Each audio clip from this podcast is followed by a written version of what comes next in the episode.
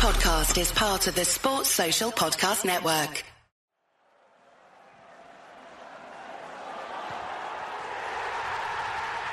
This podcast is a proud member of the Fan Hub 100. Football without fans is nothing, so we've partnered with Fan Hub to put fans first. Search Fan Hub app to play your part in the journey. You're listening to the Voices of the Vic podcast with Ben Aiton and Mike Duffy. This episode contains some strong language.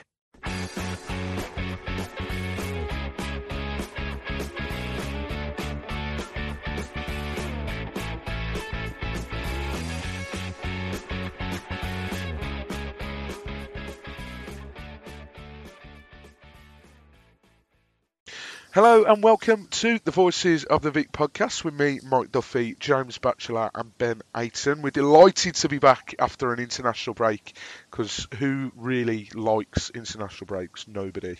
Uh, I'm convinced that even the England players don't really give a shit as well. That's why half of them pull out. But um, yeah, we're back, and I say this every pod, right? I say at the end of every pod, let's hope we're back next week and talking about a victory. We're back, and we're talking about a victory. Watford running out 4 1 winners against Manchester United. Yeah, that's right. Don't adjust your, your phone or whatever you're listening to. We beat Man United 4 1. Um, I called it as well. Just saying. I, I was gonna. I, I wasn't gonna. I wasn't gonna blag or anything, but I did call it. I said in this run we can definitely get a result against Man U. Certainly didn't see it being four one. But as I said, here to talk to me about it is James uh, and Ben, as always. Ben, coming to you first. Um, result aside, how's how's your week been? Obviously, like I say, we've had an international break. Uh, there wasn't any content from us. We've had a nice week break uh, and everything else. What what have you done with your, your week since we last spoke? Um, week since last spoke, um, played football Monday night. Um, we won our final game of the season. We came back from 2 0 down to win 4 2. Um, I finished top goal scorer for my team. Um, I'm, I'm, two, I'm about 13 goals off from hitting 50 goals for the club now. So I'm chasing down that record. Um, and then just working during the week. And then last night, the reason why we're recording late is because I, I went out to London last night. I went to see my favourite band play last night. Um, don't laugh, everyone. It's McFly, all right? So I went to see them at the O2 with the missus last night. Thoroughly enjoyed it, quality as per usual, and yeah, that's why we're recording tonight. So apologies that everyone's um, had to wait an extra 24 hours for this podcast. No Got kicked out of Strictly though, didn't he, Tom? Oh mate, he he was fuming. You could tell he was he was really annoyed when he was performing on the stage. It looked like he didn't want to be there, but yeah. The, the moment Mike told me that um, he, he was in the bottom two in Strictly and told me he was against, um, you just knew he was going to go. Um, it's unfortunate as well because he was doing well and improving week in week out. But yeah, this is turning into a Strictly podcast. It is, really man. Strictly, if the BBC Um, are listening on the off chance and, and do want a Strictly Come Dancing podcast, we're available. You know what I mean? Mate, you, you made me laugh last night when you was messaging me. He was like, I thought he was going to go all the way and watch it, but just, like three messages before that, you told me you'd not even watched an episode of this series. I've- So how, I've not- how, how did you, did you think he was going to win it? I, I've not watched an episode, but um, I just know that he's got a background of like musical theatre and all, Yeah. all that. So I thought if if anyone was gonna, you know, go go and win it, I thought it'd be him. So yeah, It was the two choices of songs, though, weren't it? Like you said, it Yeah. was like Footloose versus Les Mis, and you just there's two totally different songs, and you just you know which ones would be more favourable and who would probably come up better than the other. But yeah, that's enough strictly for one night. Ja- Well- well, actually, James, are you a strictly fan? Um, I watch it on the odd occasion. I quite like my musical theatre, so I did. I did watch about half of, of the musical episode the other week, um, or, or last weekend, I should say. Um, and yeah, I thought it was alright. Um, but I wouldn't say I'm I'm a strictly super fan. No. just yeah, that that surprises me that you don't watch that amongst the other shite that you usually watch. Uh, What is it, Family Fortune? Fortunes. Family Oh, Fortune. fantastic! Love it still- of Gino D'Acampo. Oh yeah, no, I thought it was still. This is a, how long been it's, since I've watched it. I was going to say, is it still Vernon Kay? But uh, yeah, he, he hasn't done it in a Oh, while. Who he was it before him? Les Dennis, wasn't it? Les Dennis, yeah, Yeah, yeah, I think that was before I was born though. So yeah. don't, showing don't, your age. Yeah. judge me on Have you boys started Yeah. watching I'm a Celebrity yet? I tell you what, Oh, I watched it. Watched it last night. people are going to be tuning in thinking, is this Voices in a Vic? I'm I listening to the Watford podcast about Watford beating Man U four one? I'm listening to like a TV catch up podcast? We'll talk. We'll get on to Corrie in a bit. Maybe EastEnders. Maybe flirt around the edges with Emmerdale. Uh, we'll see how far we can get. But um, I haven't watched. Um, uh, out of interest, I, I haven't watched uh, I'm a Celeb, but it's a terrible lineup. Um, although I think either They Richard, tend to be the good lineups when they're a terrible lineup, though. uh, oh, David Ginola's hilarious. Like even in the first episode, I, I can tell he's going to be like one one of the one of the funny people this time. I think it'll be Richard Madeley or Danny Miller that'll win it. And, Oh, uh, Richard. Madeley, you having a laugh, mate? Richard Madeley's class on this morning. Just a bit of side knowledge. And again, I don't mean to go off on a tangent like we already have massively, but he earns 300 grand hosting Good Morning Britain. 300 grand a year. He's taken over from Piers Morgan, hasn't he? He has. If that's if that's the sort of money that's in TV, then slap me up, guys. Like I said, if BBC are listening, you've already heard what we t- well, BBC or ITV are listening. You've already heard what we're talking about, so get me on the TV. Um, nah, joking. James, um, TV aside and everything else that we've just chatted absolute Yeah. rubbish about for the last God knows how long. Um, how's your week been? Obviously, international break. What you been up to, mate? Oh God, nothing much TV. really. Well, I, I, I hate the international break anyway. Like you know, Albania, San Marino. It's just not um, what I what I want to be watching really. Um, but Watford certainly made up for that. I've not really been up to much. Like I, I, I want to sit here and tell you everything I've, I've done during the week, but I've I've honestly been really boring and just you know just stayed inside really. So I do apologise about that. But Watford certainly made up for the boredom of the international break. Uh, honestly, you know, was one of the best Watford games, one of the best Watford home games I've ever been to. It's, it's right up Oh, there. wow. So yeah, I was delighted with it, and and yeah, I'm just I'm buzzing. I'm I'm still smiling now about it. It was it was so so good. Was the reason that you stayed in because you were so scared of this upcoming game because of the absolute frightening form Harry Maguire was on? And he obviously didn't care about his doubters because we all saw his celebration against Albania.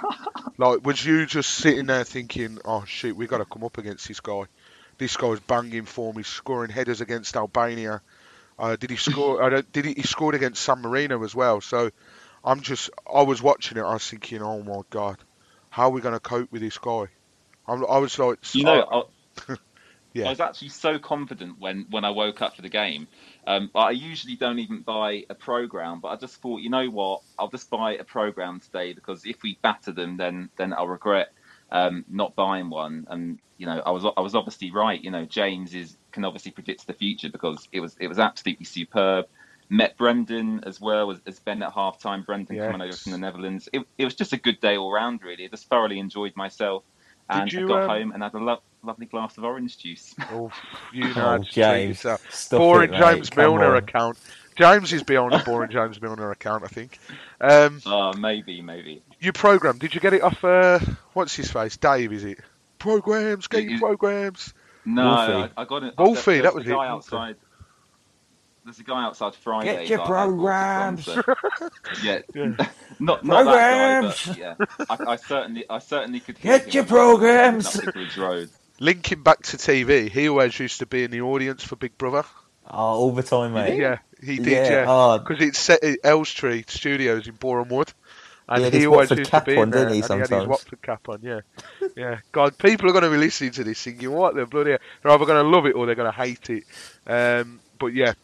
Uh, f- for me, not much uh, done. I mean, I've been to Birmingham the last couple of weekends. Two back-to-back wins for my boys, the mighty Alton Ravens.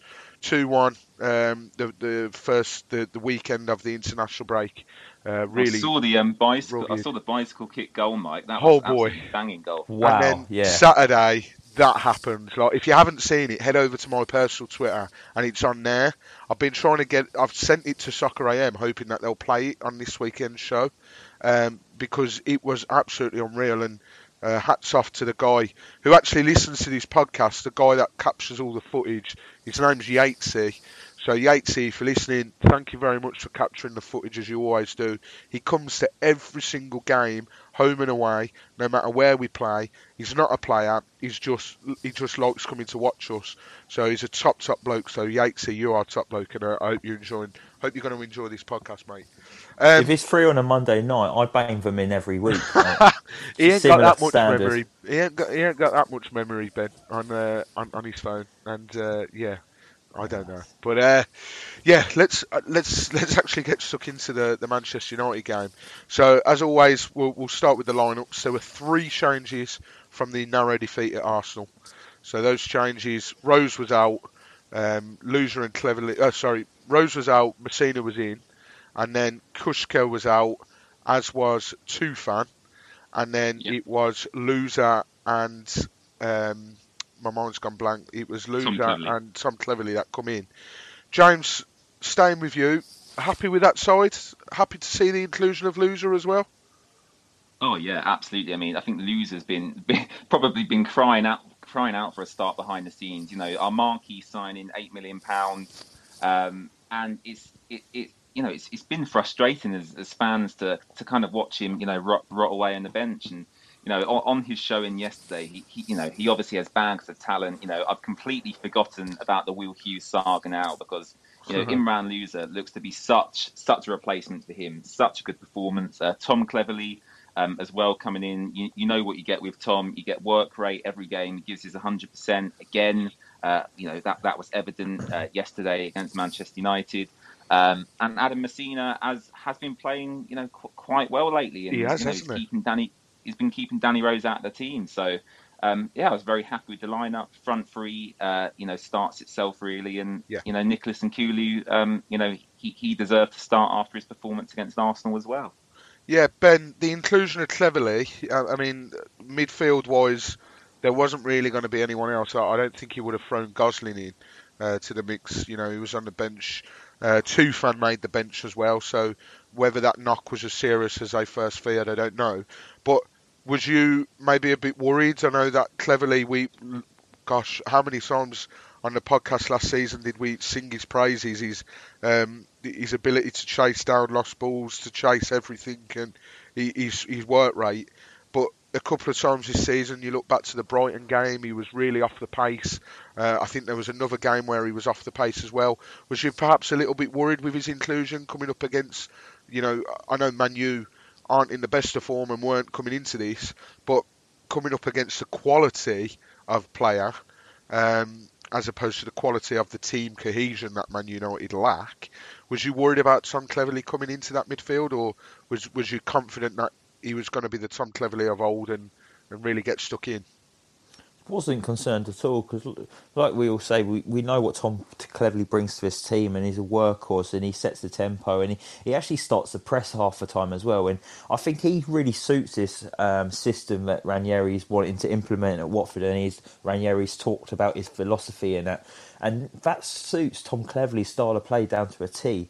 Um, so I wasn't worried that he was starting it. The, the, the midfield really picked itself really because, like you said, Tufan that he picked up a knock on international duty, so he, he wasn't really going to start.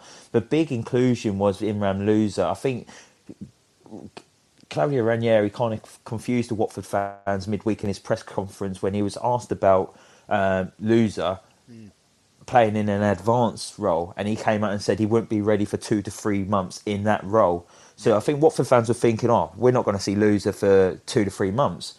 And then um, come two o'clock Saturday, we saw Louza in the starting 11. So I think that was probably the biggest inclusion, not the Tom Cleverley bit. Um, but yeah, that midfield kind of picked itself a little bit. You, you had to put Tom Cleverley in ahead of um, Dan Gosling. Um, yeah. I don't think we're going to see Dan Gosling in a Watford shirt again, if I'm totally honest. I think when it gets to January, we could see him move on because he's not getting any game time. He's not featured one minute in the Premier League this season. I can't remember off the top of my head even if he's played any Carabao Cup action um, at all either. So I do think he's probably on his way out in January. But yeah, pleased with that starting eleven. I think that's the best that um, Ranieri could have selected. Um, good to see Masina start again. Um, purely because we've said this again. I think Danny Rose lacks that pace on the left back um, where Masina's got that pace, and and like we've all just said, he's actually playing quite well lately. Yeah, um, re Dan Gosling, um, 22 minutes he got against Aston Villa in the first game of the season, uh, and he played 79 minutes against Stoke in the Carabao Cup. Uh, but I, I, get the point that you were making. Um, ben, sticking with you, you said their Louza. Obviously, uh, Ranieri said two to three months. Uh, it wouldn't, we wouldn't really be seeing him in that advanced role. It sort of reminds me of the Abdoulaye Doucouré sort of saga, where he only really played because was it an injury that was was it Capoue come off against? It was Southampton at home. I can't remember the the full ins and outs of it, but basically Doucouré only got in the, the team because of injuries. So, and then the rest is history. A bit like Francisco Sierralta last season, he only got into the team because of injuries, and then the well, I mean, up until the date, I'd say the rest is history. He's not had the best of luck this season with picking up another bloody knock with the Chileans, but uh, we'll we'll talk about that a little bit later. But do you think that Louza has now had his chance? He's played against Manchester United and he's putting a bloody good shift as well. So do you think it, we could see another similar Abdoulaye Doucouré scenario on the cards where he's he's got in that team purely because of injuries? He's now got to make that position his own. Yeah, definitely. Sometimes you need this bit of luck to fall for you. Um, yeah. Louza's, he's not even been getting substitute appearances off the bench. Last time we really saw him in the Premier League was um, against Bournemouth, uh, no Brighton, and we all know what happened at half time. He, he was taken off after a poor first half performance. Uh.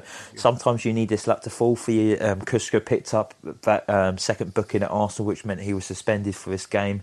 Um, Tufan picked up that knock at international duty. So that midfield opportunity just opened up for him. So he, he came in and boy did he take that opportunity. He really introduced himself to Watford Football Club and the Premier League. Yeah, absolutely, and it's worth noting as well. He's been performing for his um, international side, Morocco. The last five international games he's played, but he's been called up. They've won all five. He's scored in two, and I don't have the assist stats in front of me, but I'm pretty sure he's assisted in a fair few of those five games as well. So he's been ripping it up for Morocco. Um, I, I, think they've qualified for the World Cup. I don't quote me on that, but um, they've had a very strong international break uh, over the last two. So fair play to Louza. He's he's had to be patient. He's you know knuckled down, and hopefully he can really solidify his place in the Watford starting eleven now because he um, he certainly put in a performance worthy of keeping that shirt in the midfield. Now, James, going into the game, um, we we obviously we come in in the back of a international break, and before the international break, we lost to Arsenal. But we, we spoke about that. There, there were there were signs against Arsenal where it wasn't all doom and gloom. Yes, going forwards, we struggled to create anything really, but in terms of keeping Arsenal at bay at times, I certainly felt we did that. Um, going into the game, with Manchester United being in the form that they were, was you was you wary or was you confident? What was your thoughts going into it? I, I, I was honestly like like you probably thought we were playing Tranmere or, or someone like that. I was so confident. Like every person I spoke to, we um, lost to Tranmere by the way.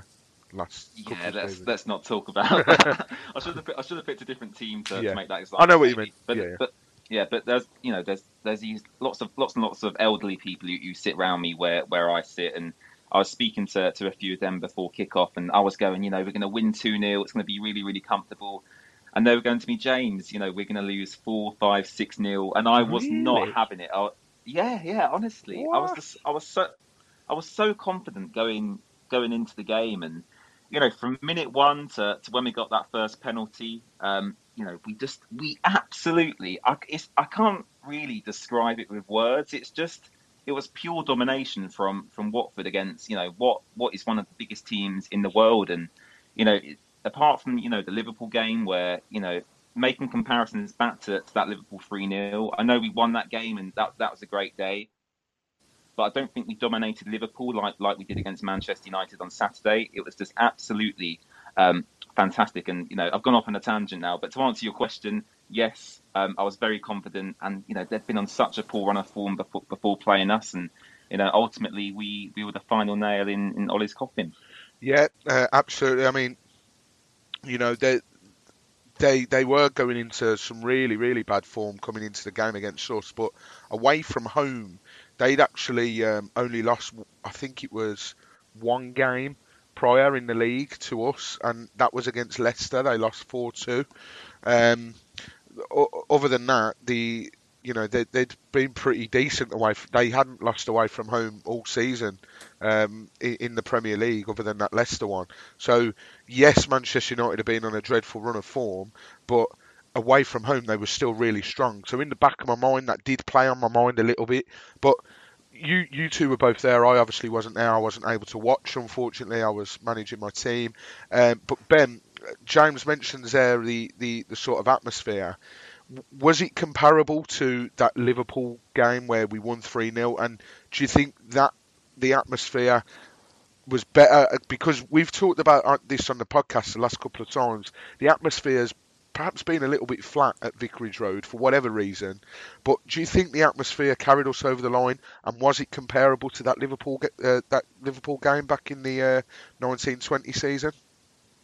Yeah, no, hundred percent. You can compare the two. Um, I, th- I think Watford fans went there and they smelt blood uh, as much as Watford players did as well. But the fans uh-huh. actually believed we could get a result. We all saw that Ole Gunnar Solskjaer was under a lot of pressure and he kind of had to deliver. United's form was poor. Um, some of their players were in really poor form as well, and it was it was a game under the lights at Vicarage Road, and you just know how special they are. I know it was a three o'clock kickoff, but it was starting to get dark at that time, and the floodlights are on, and you just know the magic of like playing under the floodlights at Vicarage Road. And Watford fans could just sense something was going to happen, and from minute one, the, the atmosphere was amazing, uh, and then Watford was just quick out the blocks and just were bullying Man United. I think that's the best way of putting it. We were bullying them. We was battering them all over a pitch, and we was dominating them, and they didn't like that at all. And I just think the moment we saw the, the players react like that, it just gave us even more hope and belief. And then we just gave them that extra 10, 15% in the, the stands as well. And then the, the players was like, right, okay, then they fully believe in what we can do. And it just carried on a bit like that. Um, but yeah, there's definitely comparisons between the Liverpool game and the Manchester United game. I said to James at half time when I saw him, that's the best half of football I've ever seen at Vicarage Road. Wow. Yeah. It was that good. It was that dominating. It was that good of football. Man United didn't have a sniff. I think they had. Um, Other than the goal. No, no, in the first half. In the first right, half, I think they yeah. had two chances. I think Foster uh, maved them, but there was comfortable saves. Apart from that, they didn't have a sniff at all. Um, it was it was really it was it was easy. And that's yeah. against Manchester United, like one of like James said, one of the biggest clubs in the world. I know they're not up there footballing standards at the moment; they're up there for the size of a club. But mm. it's Manchester United. We made yeah, them look like a, a Championship side or a League One side. That's how good that, we were in that first ben. half. And you know, I, I kind of felt I, I was sitting there, and you know, it, it was a bit strange because you know, I felt that Southampton and Newcastle gave us a much harder test than, yeah. than Manchester United did on Saturday. It was it was unbelievable to, to actually be there and and kind of experience, you know, how bad they were. But as Ben said, you know, Watford were absolutely unbelievable. Every single player who, who stepped onto the pitch um, was was 10 out of 10. Every player contributed positively um, to the game, you know, whether that's the substitutions coming on, um, all the players he started. It was just it was fantastic. And, and as Ben said to me at half time, it was you know at, it was one of the best halves of football I've ever seen Watford play. I think the maybe a, a good way to, to explain it was we might not have the, the players like for like ability wise. You know, you look at some of the names in that squad, and yeah, they're not playing to their potential at the moment, but you you would say that they quality wise they are better than some of our players. Um, you, you, know, they've they've got Cristiano Ronaldo for God's sake, and you know, look at his decorative career. But I think I, I, always relay back to, to what Troy Deeney said once after the Arsenal game, and he said, "I might not have the quality to compete with uh, the likes of an Özil or whoever, uh, a world, you know, a, a class player like that, but." If you want to take it sort of, if in terms of fighting and in terms of you know, grit and determination and rolling your sleeves up, he's going to win that battle every time. And it sounds like that's exactly what we did. We might not have played the best football. We we we might not have. You know, we might not be this tippy tappy style football team. We might not have the best quality. You know, if you're matching us up that against some like for like, but we're going to give you a bloody good game. We're going to give you a tough time. We're going to be in your face. We're going to be pressing you. We're going to be physical. We're going to be direct sometimes. And teams like Manchester United and the big boys, they don't like that. They don't know how to deal with it. A team like Man U are a wounded animal. I think Ole Gunnar Solskjaer says we need to come back and we need to, you know, come back like the wounded animal that we are against Watford. And they, you know what I mean. They, they, they probably come back as a dead chicken by the bloody looks of it. But it, it was. There was, there was yeah. one point in the first half that made me laugh, and it was like how the mighty have fallen with Manchester United. It was like yeah. 39 minutes on the clock. Watford were, I think, was 2 0 up at that stage, and United fans were chanting attack, attack, attack, attack, attack. I was like, You're singing that to Watford. I, I remember that. It was 2 0 Watford, and Man United yeah. was, their fans were getting frustrated, and it was like, yeah, you're not as big as you used to be, boys. no, do you know what though? It, it, it's so so true, and uh, you know I, have I'll probably get a little bit of stick for saying what I'm about to say, but um, as as most people all over the UK do, I, I part of my family do support Man United. I mean, my, my cousin is a season ticket holder at Manchester United, so I have always sort of had a little bit of a soft spot for Manchester United growing up because you know family, you know before I was a well, I say before I was a Watford fan. Growing up, I was you know surrounded by Watford fan in the form of my old man, and then my, my grandparents were Manchester United fans, and um, as I say, my cousin's a Manchester United season ticket holder. So I've always had a little bit of a soft spot for Manchester United, and it is crazy how far they've fallen since Fergie's left. Now I don't want to make this all about Manchester United, but it is absolutely mental. It just goes to show that yeah, you can spend all the money in the world, but Ferguson was obviously well. I say obviously Ferguson was world class to to sort of piecing it all together, um, and I, I think it's just it's crazy. I was saying to people in the lead up, as I say, you know, everyone knows a Manchester United fan, no matter where you're from. And I was saying to Man United supporting friends, I was saying I was actually more confident if we were going to play at the Old Trafford. And as far as in my lifetime, we've never won at Old Trafford. We always seem to get tonked or we always seem to lose. So the fact that I was more confident going to Old Trafford, Old Trafford used to be you you you wouldn't have a cat in hell's chance. You wouldn't. It, it, was mad. I remember when we went there in 06, 07, the the season we come up on the Boothroyd. Now, Christ, I was watching a game from that season the other day, and you look at some of the names we had. We were we were not ready for that season, but we got chunked about 4 1, I think it was, at Old Trafford, and you, you just were never confident going to Old Trafford. I'd be confident going to Old Trafford now. I'm confident playing Manchester United at home. We've beaten them twice before. Obviously, we've beaten them the third time at home now in, in recent years. We beat them 3 1 under Mazzarri. We beat them. Um, beat them, was it 2 0 under Nigel Pearson as well in the relegation season? So I don't fear Manchester United. And if I'm a Manchester United fan listening to this, I'm think I, I, my blood would be boiling. I'd be thinking, this is Watford we the disrespect we've got over the last couple of days. Jamie Carragher, he oh. can absolutely do one. I don't know if anyone's seen this, but he basically said shouldn't be losing to a team like Watford four one. I watched them the other week and they were crap. Basically, is what he was saying. And I mean, it's lazy journalism from his part because he might well have watched us the, the other week, and yes, we have been crap, but the disrespect is shouldn't lose to a side like Watford four one, but we it, beat Liverpool three 0 a couple of years ago. it, it's disrespectful. Uh, and it, it, does my head in. it's never, and so many people have made this point on social media. It's never Watford did really, really well. It's yeah. Manchester United had a bad day at the office. I must yeah. say though, hats off to Alan Shearer on Match of the Day. He did say, you know, Watford have been at the races today. Uh, I flicked on final score and uh, Ashley Williams was doing our game and he he actually said, you know. Um, you know, Manchester United have been really, really poor, and I, I forget the, the presenter's name of, of it now. Uh, I think it's um, something Mohammed. I can't remember what his name is, but um, he said, and, and how have Watford looked, and Ashley Fletcher, you know, he gave us credit. So as well as Alan Shearer, Ashley Fletcher, but the main thing on social media, the, the, the big voices on social media is it, it, it, always reads out as, oh, Man U have had a bad game, or when we played Liverpool, Liverpool have had a bad game. No one talks about Watford having a good game.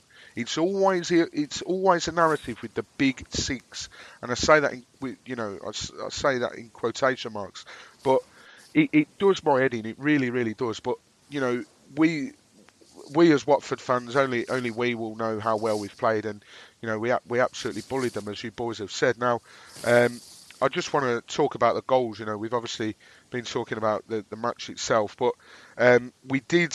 You, as you said, you know that first half, Ben, we were dominant, and it was almost too easy, as you described.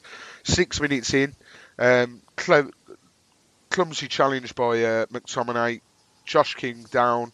It took Moss a while to, to point to the spot. I, I, I, was a bit surprised at that, but in the end it was given. Um, Sarr stepped up. De Gea saved it. Kiko Femenia ran in and belted it in the back of the net, and it was brilliant. And I thought, yes, Kiko's got his goal, absolutely brilliant. But then VAR looked at it, and there was like, it, it seemed, I think there's been a sort of a little bit of confusion around this. Now, I think some people thought it, it was because of Femenia's encroachment, um, but I think you boys summed it up to me before the uh, before we started recording. It's actually because there was t- a double encroachment from Manchester United's part, and because the original penalty was saved, because Manchester United encroached, we then retake it, regardless of if we followed it up with a rebound and scored. So unfortunately for us, um, you know, Sarr stepped up again and De Gea saved it again. And yeah, it was unfortunate. Ben, you actually said at the time because we were messaging. Um, I, I, messaged you at half time and we were messaging sort of through the game, and you said you was actually surprised Sarr stepped up to take the second one. Yeah, well, when when the penalty was given, it was King picked up the ball straight away because he was the one fouled, and I, I think he fancied taking it. Um, and then there was maybe a bit of a Sarr taking the ball away from King. So then, when things like that happen, it, it, it's it's never a good look, is it? And then you think, whoa, maybe their heads aren't in the right spot for taking this. Um, Sartek stepped up, and I thought the first penalty he took it really well, but it it was a good save from De Gea. It, it was just a poor penalty from Ismaila Sarr the second time round. It was very slow. It was very uh, there's not much pace behind it. The placement was even worse. It just went straight to De Gea, and it was a really comfortable save for him. Um, if that, if that was me, I would have said to Sarr, "Look, you had your opportunity. Um, you've you've you've missed it. Fortunately." Um, we've been given the opportunity to take it again. Let's give it to Josh King.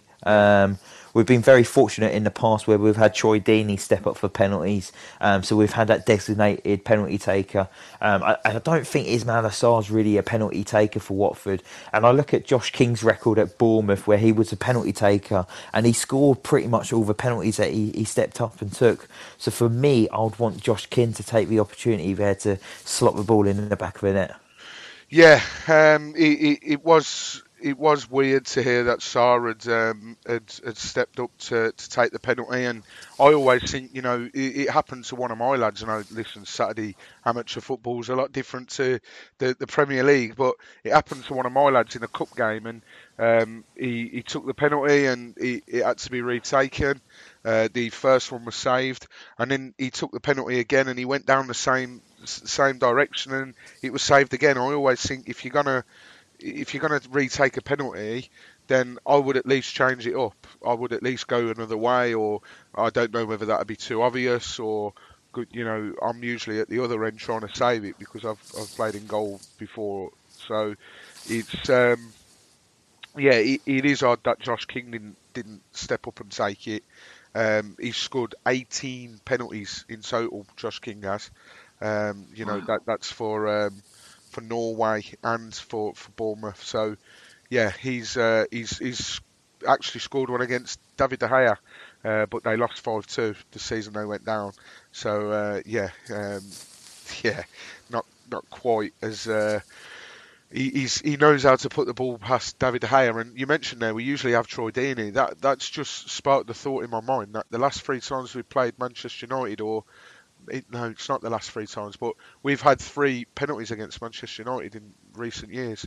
Um, in the two 0 win, the three one win, and then um, the the four one win. In fact, the, the game which we didn't beat them, um, the two games which we didn't beat them, I don't think we uh, we scored a penalty.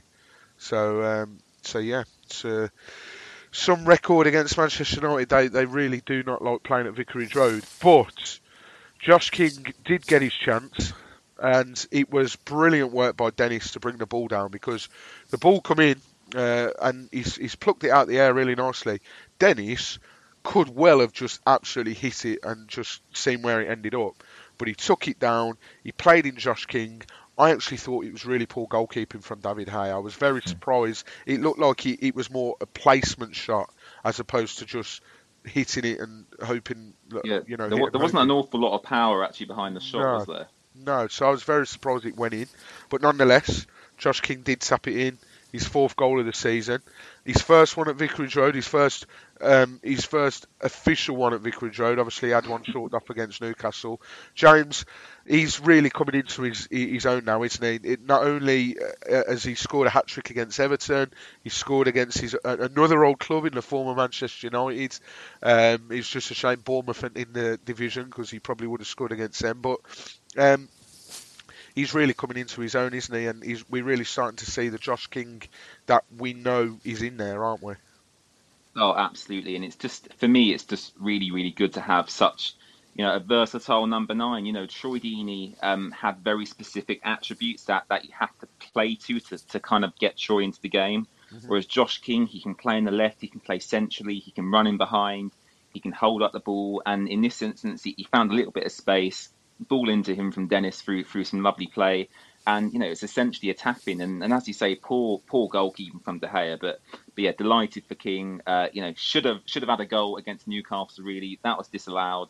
Um, but he gets his goal at Vicarage Road. And yeah delighted for him. And you know thoroughly deserved it at that point in the game. As me and Ben said earlier Watford was so so dominant hmm. um, throughout the first half. And you know Richie deserved from from Josh King yeah I, I still stand by what I said uh, in in a previous part I think double figures for Josh King this season. He could easily go on to get between 10 and 15 goals this season if he carries on in the rich vein of form that he's in. Uh, and it's not just his goals as well; it's his his overall play. You know, we've we we've missed that. You know, Troy Deeney used to be like that. Obviously, towards the end of his Watford career, it didn't quite, you know, work out for him in terms of his, you know, um, he, his overall style of play was was a lot slower and you know, he, he wasn't as physical as he used to be, but we know there's a long catalogue of you know injuries that he was dealing with. But Josh King is the striker we've been screaming out for for a good good while now. Uh, so it's brilliant that we've had him. Uh, another man who I think deserves a lot of praise recently. He's been getting a lot of stick on social media for his YouTube and antics, and he got a lot of stick after the Arsenal vlog as well. Uh, we won't go into that. We we could, you know, it's opening a can of worms, so we won't say anything about that. But Ben Foster again, um, he two brilliant saves to deny Marcus Rashford, um, and Ben Foster overall, Ben, I think was was superb against his his former employees, wasn't he? He was a rock, mate, at the back. There was there was a point in the second half where he he was one on one with um, Ronaldo was running one with him, and he made a, such a massive, vital save. If that goes in, I think United would have drawn level at that point. Um, yeah. And United were starting to turn up the gears, and we were getting deeper and deeper.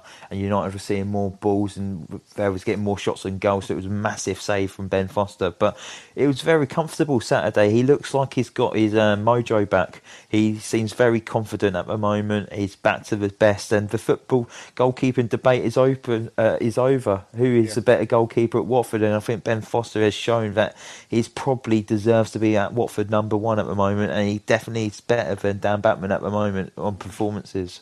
I must admit, I thought I was listening to an audio book of Fifty Shades of Grey there, Ben. You're on about deeper and deeper and seeing loads of balls, but uh, anyway. Bit random, Mike. Yeah, no, no, it just popped into my head. So uh, I, I thought, yeah, you guys can share what, what popped into my head. But um, no, back uh, back into back very quickly back into football. Um, you know, Foster, as you've just said there, Ben. I think the debate is over now. Uh, do I think we'll see Dan Bachmann leave? It's looking more and more likely, isn't it? You know, Foster's been brilliant the last couple of games, um, and Bachmann. Uh, I think he played over the international break. I think he actually missed one game. Uh, he didn't play one of the games for Austria, so whether that was just a case of freshening it up for Austria or what, I don't know. Um, and then obviously with the signing of Okoye, I think it's pronounced, uh, I, I, think that pretty much seals Dan, Dan Bachmann's fate. Um, so that that will be interesting. And as well, um, it was announced in the uh, the Athletic article because uh, Adam Leventhal did an article on the goalkeeping situation. Um, I, I, can't remember how many years off the top of my head. James, you're usually good at this stuff, but um, the Pontus Dahlberg actually signed a new contract with Watford just before he went on loan to uh, yeah. Doncaster Rovers. I believe it was until 2027, so a five wow. uh, five six year extension for, for Dahlberg, which which is fantastic, really. But again, as I mentioned before, it baffles me why why the club doesn't doesn't announce these things. Yeah, yeah, right, frustrating, know. isn't it? Keep yeah. don't don't keep anyone in a loop. It's like it's got to be top secret or something. But the fans deserve to know, and it's like that's good news to say as well. Like there was news about Sierralta to sign a long term contract the other week. We haven't had an official announcement by it, so it's lucky that we've got people like Adam at Leventhal who digs a bit deeper and finds out this information to keep us in the loop. Mm, absolutely. Um, back to the game. Um, one um, 0 We were up. The dominance was paying off. We, as Watford fans, we we we do know that 1 0, well, for any team, 1 0 is not a very comfortable lead. But we didn't worry. That earlier penalty, double penalty miss, obviously didn't affect Ismaila Sarr because Ben, he made it 2 0 on the stroke of half time pretty much. But a big, big shout out to Kiko Femenia on this. He was, it was Femenia and Sarr, that link that we saw so much last season, that worked so much firstly, how good was Kiko Femenia? Because you mentioned about that before we started recording. And secondly, saw a very, very relieved person to score.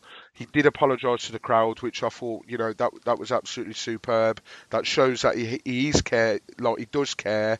He hasn't been trying to throw in the towel in the last few performances. It's obviously a weight off his mind. So, yeah, how do you think Kiko Femenia? Brilliant, Ben, and delighted for Ismail Sarr to get back on the score sheet. Yeah, firstly, Kiko Femenia, best defensive performance I, I think I've seen from him. It, uh, it's up there with that um, performance he had against Wolves when he was um, he had Traore in his back pocket um, back yeah. in the Premier League. Um, a couple of seasons ago now, um, that was a really good defensive display, but he topped it at the weekend for Manchester United. We've all heard about how good Kiko is going forward, and we know what he brings to the side. And there's been question marks about his ability defending, but he, he was solid. He was really good. He was getting stuck in winning challenges.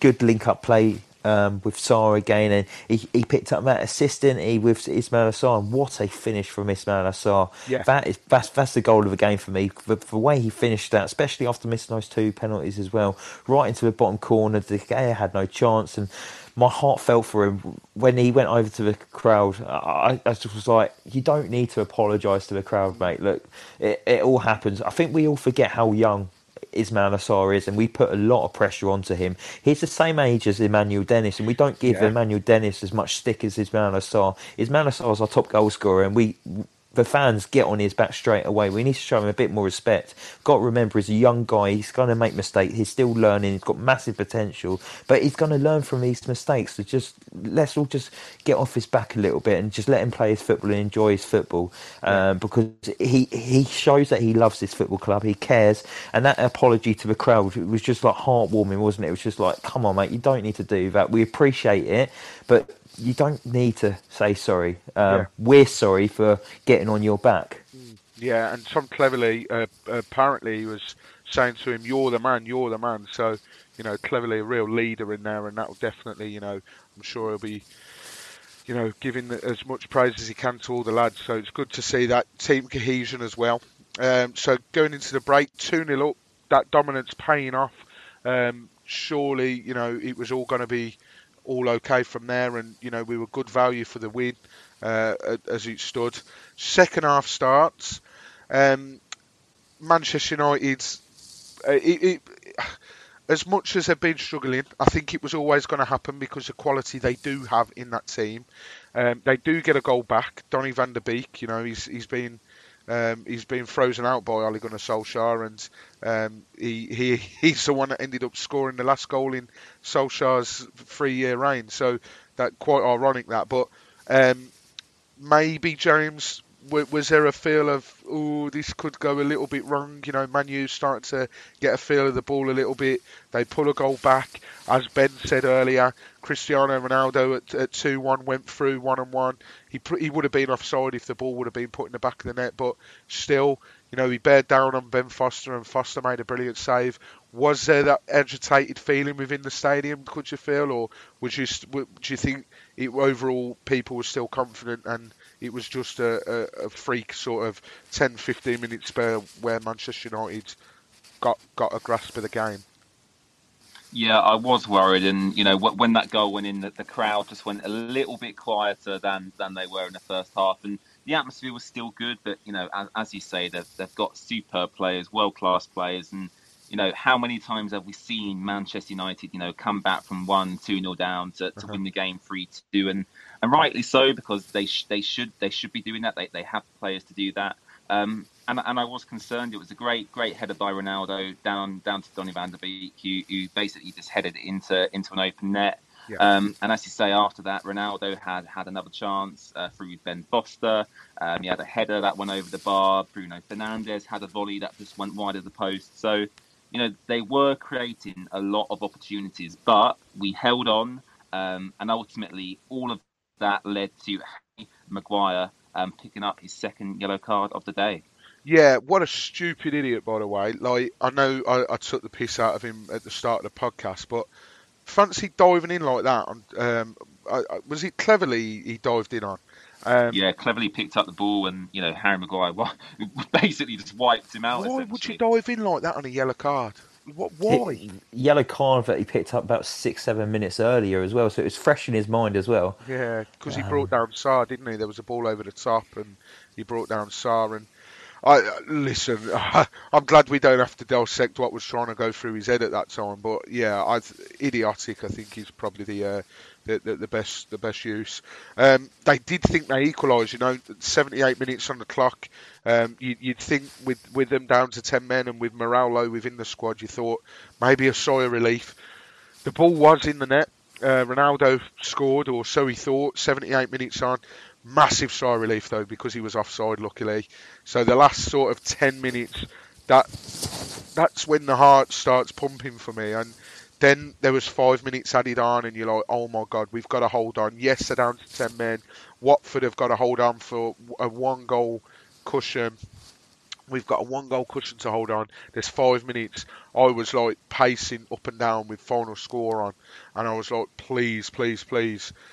Then then, then, then, then, three minutes in, the Brazilian João Pedro scored against David De Gea, right? 3 1. I just want to say I am absolutely delighted for him. He had the unfortunate passing of his stepfather just days, you know, just days ago. Now he scored his first Premier League goal, and he scored his first Premier League goal against Manchester United as Ben mentioned earlier, yes, they're not playing very well at the moment, but they are still one of the biggest clubs in the world. So all of that, and then the thing that got me, the celebration, it was in tears. I was watching it and I was welling up to be honest. And then yeah. the the thing that also got me was Josh King, the the embrace that Josh King gave him. I was like, oh my god, like this is like you know that really got you know there was a lump in my throat definitely watching that. But Ben, how delighted are you for João Pedro? He gets his first Premier League goal, and that that was pretty much the one to wrap up the game as well. So it, it, it was a pretty important goal as well, and obviously with everything that's been going on as well, uh, you, we we can only be delighted for him, really, can't we? Yeah, it got me choked up, mate. Seeing that, you just yeah. knew how much it meant to him to his family Yeah. uh, and to his stepdad. But unfortunately, he didn't get to see his his boy score in Yeah. the Premier League. Um, but he, he was shining down on him, Massively. and he um, what a fantastic finish from João Pedro.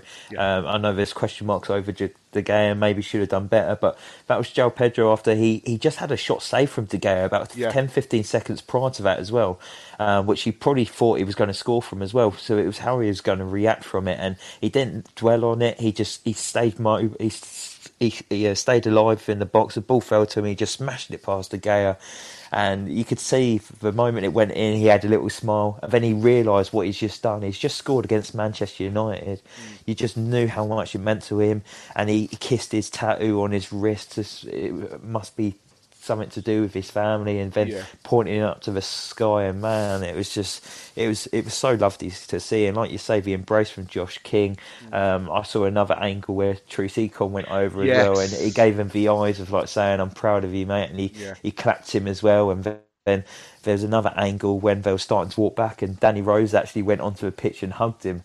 Oh, I didn't Um, see that. So that was lovely to see as well, and it just shows the, the the whole togetherness in this squad as well. And he uploaded a photo on Instagram where he, um, it was a photo of him pointing to the the sky for his uh, stepfather and saying that was for you, and it just all the Watford teammates that he's got was commenting on it, showing him support, saying they was proud of him. Even players that we've got out on loan, Yeah. um, Zinckernagel commented on it as well, and it was it was just lovely to see, and it just shows the togetherness this Watford squad's got at the moment. Where whenever it's going tough for their their, their mate, their colleague, um, he struggled the last couple of weeks, and they're all there for him, and you could see the support and the love for him, and it it was just lovely to see. Yeah, absolutely. I think that you've highlighted it brilliantly there.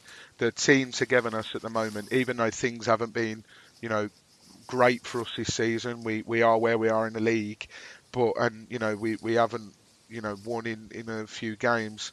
Um, the, the the team togetherness really is there, and I, I think that within itself can be a factor as to why I think we can stay up. I, I, I genuinely do believe we can stay up, and I think Ranieri's built going to be able to build something here, um, and you know the scenes at full time as well, absolutely superb. Um, it didn't finish 3 1. It did indeed finish 4 1.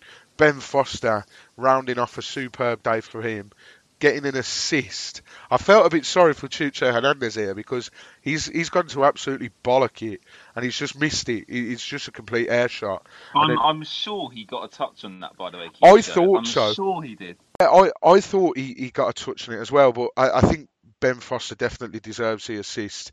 Um, he sort of rounds off his uh, his his his day really because he was he was so so good. Um, so yeah, and it, it's it's classic old old style football, isn't it? You know, route one, Ben Foster, massive hoof up the pitch, and then um, you know next next thing you know, he um, we we we get an attack from it, and Emmanuel Dennis scores, and he, he makes it four one. Um, James Emmanuel Dennis, what a signing he's turning out to be for for the money we got him for as well. He's been absolutely superb, hasn't he?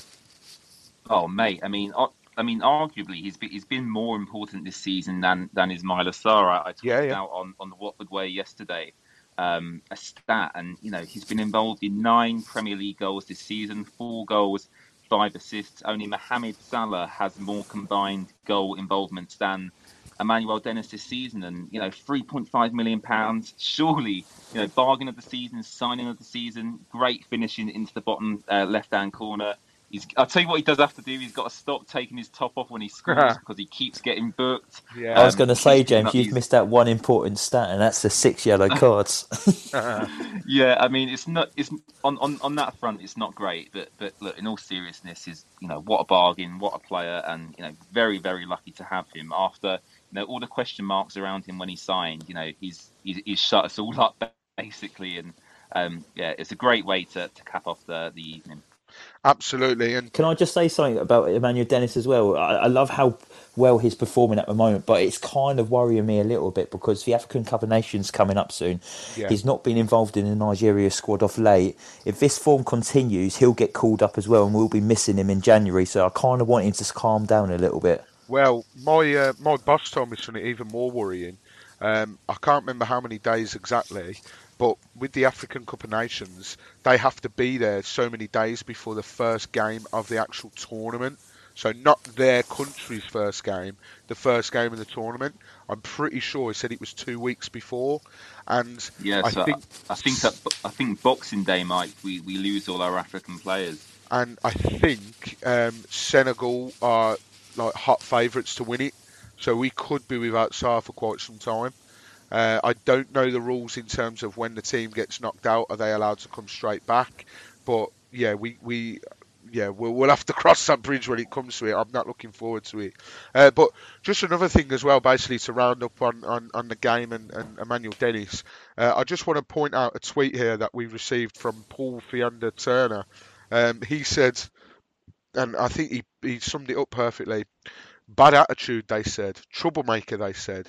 Doesn't play for the team, they said. Sulks a lot, they said.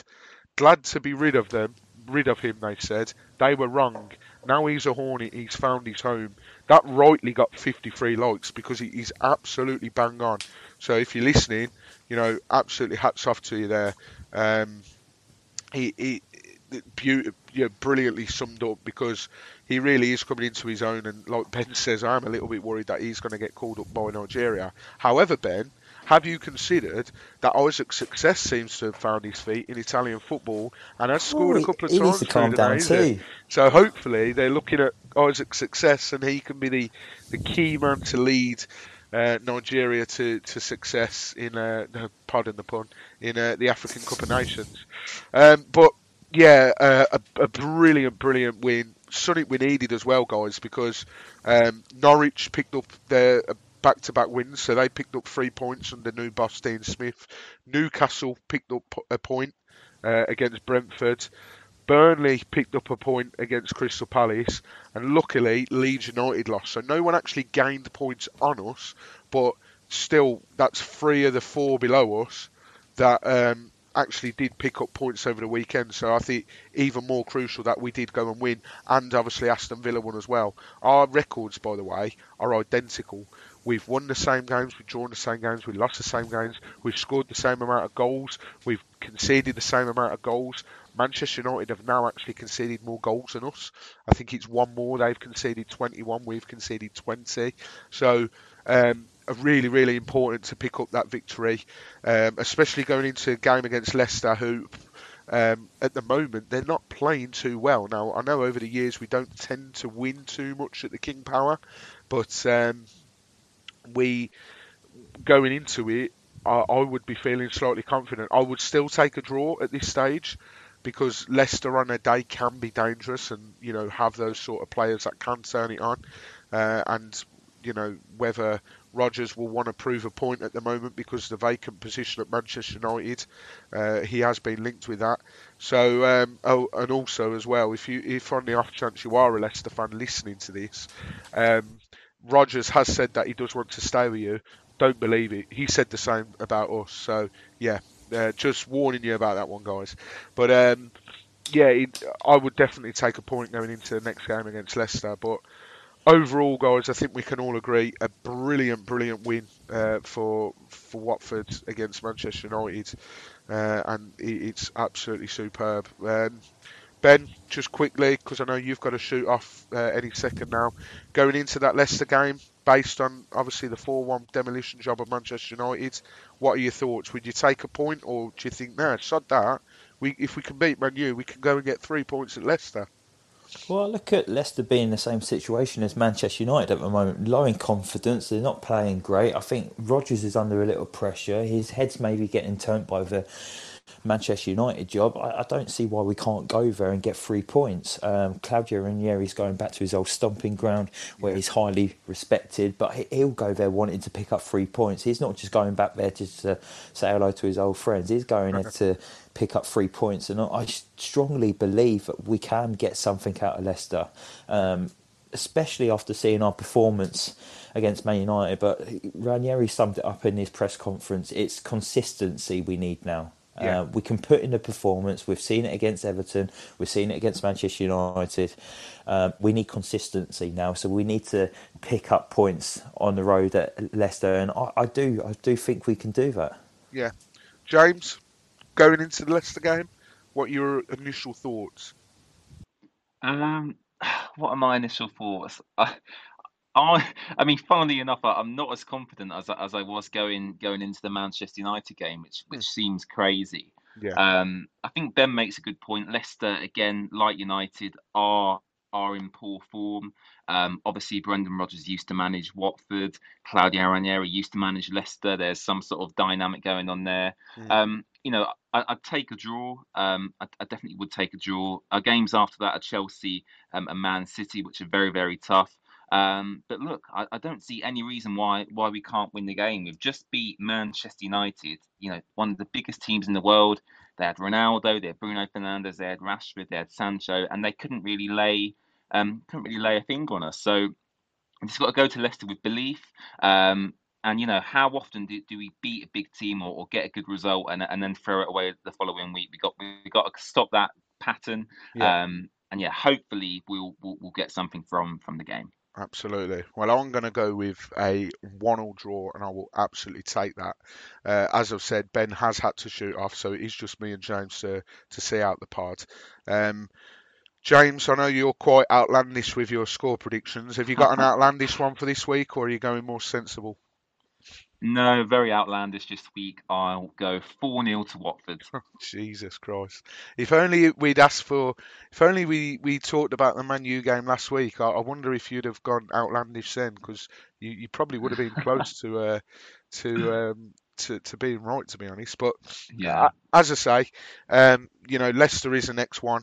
Uh, also, as well, I, I was told by a Leicester City supporting friends that obviously the reason it's on a Sunday is because of their Europa League involvement. They have to win that game if they if they're to stay in the Europa League. So it's a big, big game for Leicester. They're at home to Legia Warsaw, I believe it is. Um, so they have to win that game. So maybe he's gonna he's gonna have a bit of a dilemma in terms of he needs to put a full strength side out on Thursday because it's such an important game, and maybe they can still be a little bit tired going into our game on Sunday. But fingers crossed we can get a result against there because as you've said and as Ben has said, it's all about reaction now. Yes, we've had a brilliant result against Man U at home, but um, we we need to follow it up. We had a brilliant result against Everton. We didn't follow it up. So yeah, it's all about following it up. So hopefully we can do that and, and keep climbing the table because if we get another win, we we we'd be on 16 points. We'd be oc- occupying good company. Uh, yet so many people, pundit wise, seem to think we've had a shocking season. You know, I think we're on the same points as Brentford. How many people have I heard say Brentford have had a good start? Oh, but Watford haven't. We're on the same points. So, and I think with Dean Smith taking over at Norwich, I think that's a very, very good appointment. And I think they're going to hit a bit of run of form as well. Uh, so we need to start picking up points because teams below us. I'd will, love to keep a clean sheet away at Leicester as well. First clean sheet of the season. Yeah, yeah, I, th- I, I, I agree, but I, I do unfortunately think it'll be one-one. Jamie Vardy always seems to get the better of us, and I know what will happen. I think I said this on the pod the other week. He'll go through one-on-one, and Foster will come out and bring him down, and it'll be a penalty, and Vardy will score because that's that that has happened various times against Watford. So yeah, um, but. Ben Foster's no stranger to making penalty saves. I think he's got the record for the most penalty saves in the Premier League. Yeah. Um, so yeah, he's no stranger to, to making penalty saves. So maybe if, if Vardy was to get one, maybe Foster would save it. Um, but just a few bits of Watford news uh, to to finish the pod on. Um, something which I did want to mention was um, uh, there was some very sad news that come out of Watford's fan base the other day. Um, a gentleman called Kev Norman, who hadn't missed a Watford or England game since the 90s, sadly passed away uh, the other day. Uh, I didn't know Kev personally, uh, as as many people on social media, you, you obviously pick it up, uh, and you know he was quite obviously a uh, a avid avid Watford and England fan, as I've just said, having not missed a game, uh, home or away since the um, since since the 90s. So very very sad news, and um, I'm glad to hear that it, it was um, his you know his life was well sort of celebrated. The, there was a minute's applause in the 60th minute um, uh, on the Manchester United game. So our thoughts go out to his friends and family. Some some very very sad news, which we've um, you know un- unfortunately had to to to bring. So like I say, for, thoughts with the friends and family of Kev Norman. Um, and then just so a, a, bit of injury news, because uh, as we know, Watford always seem to have a lot of injury news, uh, a lot of injuries. Sorry, Christian Kabasele is progressing well in his recovery from a hamstring strain. Uh, he's now running outside and hoping to rejoin the squad for full training in the next two weeks, which is brilliant. Um, and Ken Sema, who withdrew from the Sweden squad with an MCL injury um, to his knee ahead of the international break, he's also working hard on his rehabilitation, and he'll also begin to look. He'll also be begin to start looking at running outside next week. And then Kwadwo Baah has undergone surgery on his fractured ankle and he's in the process of beginning his rehab, while long term absentee Peter Etebo is currently working hard on his recovery in the gym. Uh, and then just a, a bit of. Um, sort of marketing news, really, I think, James. It's quite an interesting one. It's definitely one that's divided opinion on social media. Um, the daughter of Gianpaolo Pozzo and Watford's marketing uh, marketing strategic coordinator Magda Pozzo has claimed that she is planning to sell the naming rights to Vicarage Roads. Now, um, obviously Udinese, I think it's the Dacia Arena. I don't know if I pronounced that right. The, yeah. the car brand. Uh, I think that they were shirt sponsors as well. Um, so yeah, I I've Udinese a, a few years ago, but James, like I say, this one's sort of divided opinion. We won't go into great detail of it, but some people say, well, it'll always be Vicarage Road. Why are they going to do this, etc., etc. But then, if you look on the other hand, if it brings in more investment, I think it's quite clear at the moment that you know you're looking at other teams. West Ham had a Czech billionaire invest, um, which just sort of eases a load off the Pozzos. When they took over, brilliant. Yeah, the money we had, the resources we had available for the division we had was superb. We're now in the Premier League. We're now in 2021 we probably could do with extra investment. We probably, you know, could do with an investor coming in and looking at investing so many million pounds. So that uh, maybe a weight is taken off the the Pozzo's shoulders. So what's your view on it? Are you all for it or are you dead against it?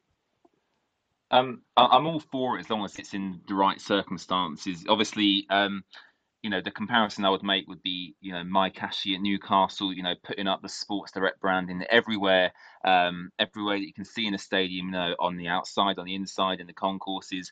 Um, I wouldn't want Vicarage Road to look like that. But as you say, um, it's quite evident with, with the loans Watford are taking out that there is a little bit of um, an issue there in terms of revenue and and you know investing into the squad. I think Watford only have a little bit of wiggle room left in, in terms of financial fair play and, and how much we can spend on players. Mm-hmm. Um, so for me, you know, I, I agree with the fans who, who are saying it, it will always be Vicarage Road because you know that's what me oh, yeah. and you, Mike, will, will, will call Watford, we'll call it the Vic. Um, and if it's the the Nissan Arena, the Ford Arena, whatever whatever investors hmm. come in, um, as long as we're doing it for, for the greater good of the club, um, I, d- I don't have a, a big problem with it really. Yeah, absolutely. And like you just said, it, it will always be the Vic, no matter if we get a sponsorship or what. It, it will always be the Vic. But if it provides, um, you know, extra investment, then as you've just said, I am all for it because it, it is something that we need. And interesting, you mentioned the loans there. Uh, there was a little bit of worry Adam Leventhal has released a article on the Athletic, so go and check that out. It explains it perfectly, and yeah, there's nothing to worry about. We we're not doing it. Um, you know, they they they're doing it within good reason, basically. Um, but we we really do thank you for for listening to the podcast. Like I say, it's been a week since we've been able to do do one because of the uh, stupid international break, uh, and it, it has been a little bit later because Ben went to see McFly, but never mind. We are back. We got to talk about that win that I was so hoping that we got at the end of each podcast. Uh, and let's just hope this run continues. And like I say, I'll be happy with a draw against Leicester.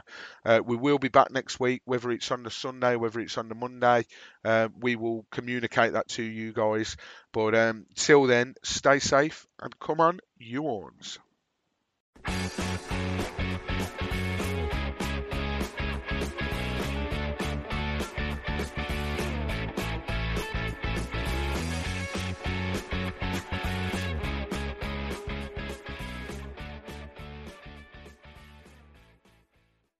Sports Social Podcast Network.